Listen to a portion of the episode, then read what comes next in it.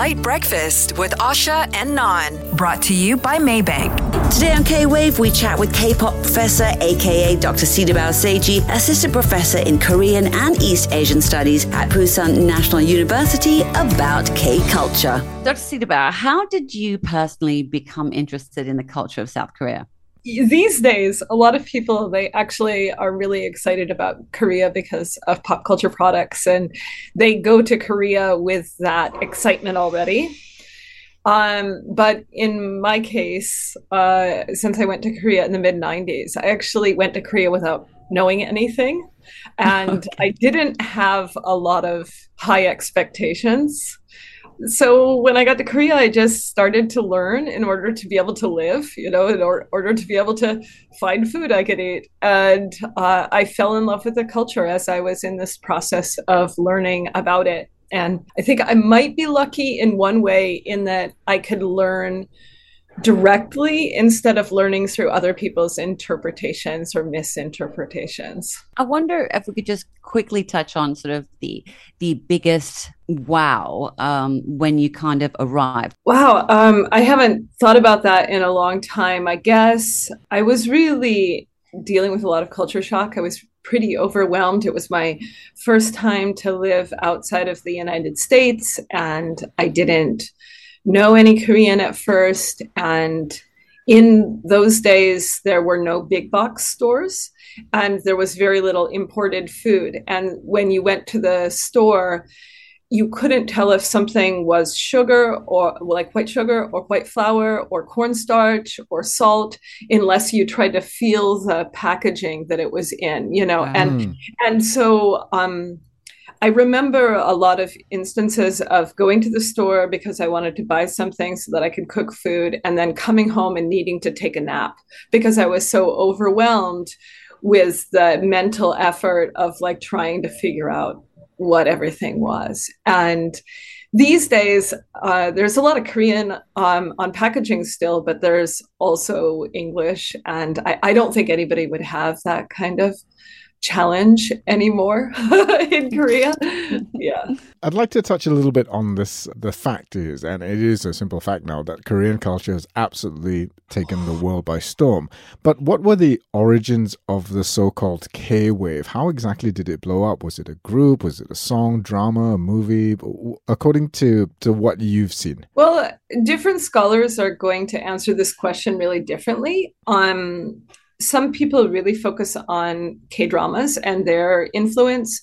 And in that case, we can see that there was early success in Chinese speaking markets um, in China, Taiwan, Hong Kong in the 1990s. And then there was a um, very pivotal moment in 2004 with Winter Sonata in Japan.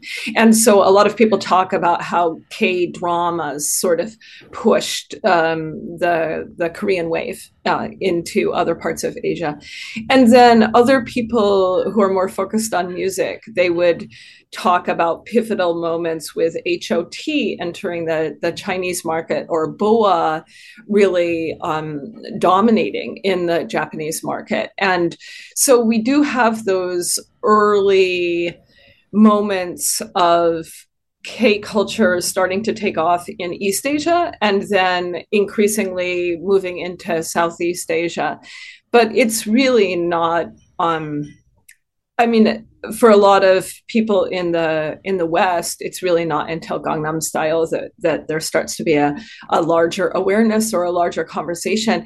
Even though Korean films were winning um, awards at, at Cannes and Venice Film Festival and there there were Korean dramas streaming online, and there were definitely K-pop fans uh, all all around the world. But really, Gangnam Style is when perhaps there's a sort of tipping point between it being too niche for most people to know about, and then sort of like worldwide recognition that you know Korea's got something exciting going on. So I'm interested though, because like Gangnam Style blew up and it became very in- irritating because it was like on high repeat everywhere, you know, I mean, for that purpose only. But there seemed to be, I guess, from a lot of people's perspective, sort of a, a quietening down after that.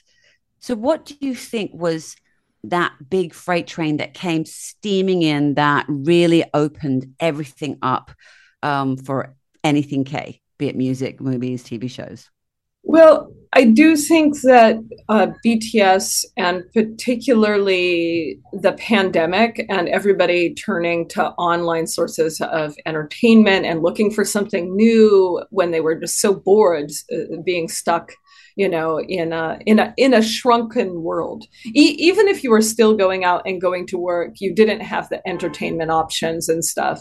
So i, I do think that that bts and also the pandemic um, increase Netflix being increasing international markets, you know, all of these things sort of came together to um, really help Korea hit, I guess, a new high, the the, the high that that Korea's at now. Korean pop music, as well as uh, the TV shows and movies, seem to be of a you know relatively high quality when you when you look around Asia.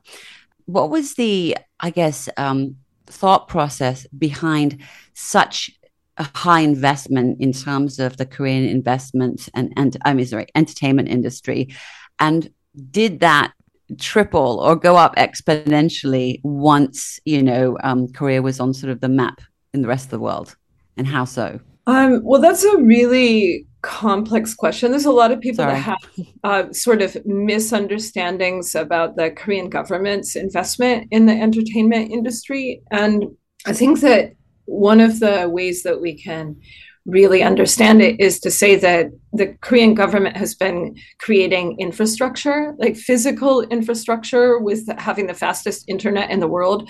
That Korea really had broadband internet so much earlier. And this allowed switching to digital production, which um, brought down costs for a lot of different cultural content. Um, so there's that sort of situation going on. Knowledge infrastructure with a highly educated public, with um, a very early uh, adoption of having many departments for for computer science and coding and you know media studies all of this. So there's a very strong educational background in korea.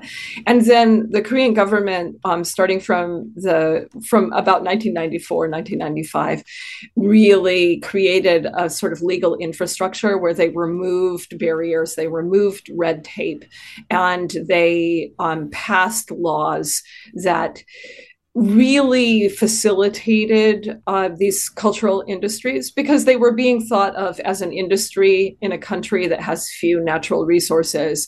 And like how can we get a lot of people employed? Well if we can employ them in these cultural industries then how can we grow these industries? So as a government removing legislative barriers like removing red tape or creating um, incentives with low interest loans that were preferentially given for investing into entertainment industries. You know so these sorts of things um, behind the scenes by the government have been really influential. But there are people out there that um, sometimes take that government um, interest and investment and they try to turn it to be something like oh the korean government made hallyu the korean government made k-pop which is really a, really in, inaccurate because the Korean government's a bunch of, you know, older men who are not very creative, mostly with law backgrounds and stuff like that. Like, these are not the guys who come up with a brand new way to present cultural content that can inspire audiences to, you know, switch to, to watching Korean uh, TV dramas or whatever. In your opinion, and we know some K pop bands do have non Korean members in them, but could not all non Korean group of people become a K pop band? Well, we have had some groups that have been doing that. I, I tend to call them like K-pop without the K, you know. but uh, but um, we've we've had some groups that have kind of done that. So like for example, there was a EXP edition that was created by a master student in the United States, and she was Korean. And then she was like, "Can I a- apply this?" model to non-Korean bodies.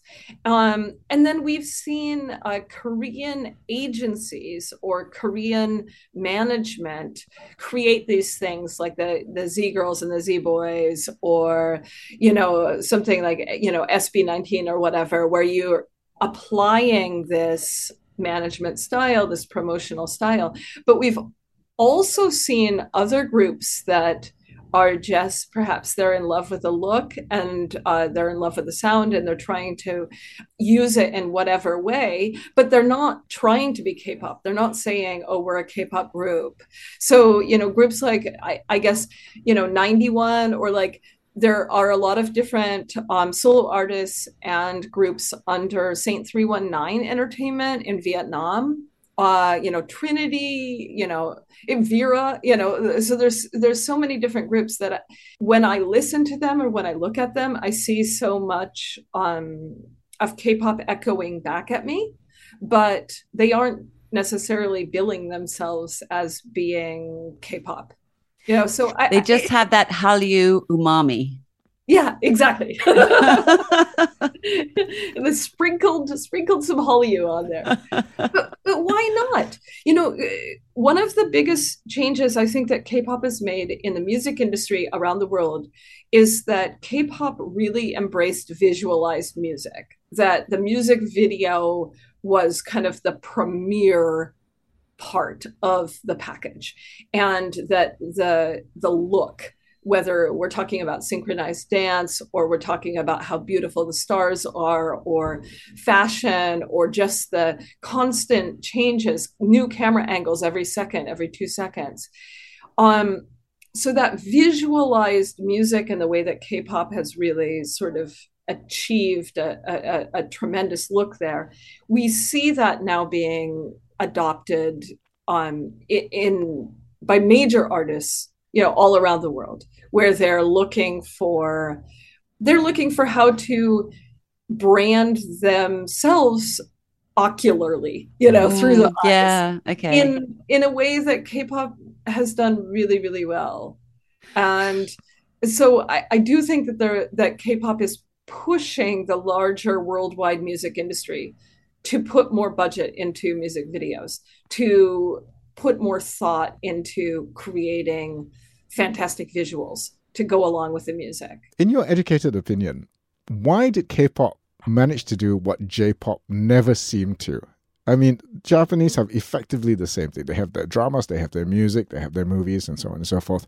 But was that from lack of will, or they just didn't want to? Well, Japan has one other thing um, that Korea doesn't, and that is that they have a large enough population that they have enough consumers to support their industry. Mm. And so in Korea, there's been this like constant push for growth. And the only way to sustain the growth for a long time now, the only way to sustain the growth is through exports, through getting people to buy the, the cultural products from outside of Korea. And um, Japan just hasn't pushed to to go beyond what their domestic audience is able to support. Mm. Um, so th- that's like the, you know, they don't actually need another audience. And perhaps pleasing another audience, it might change the product in a way that that people don't want.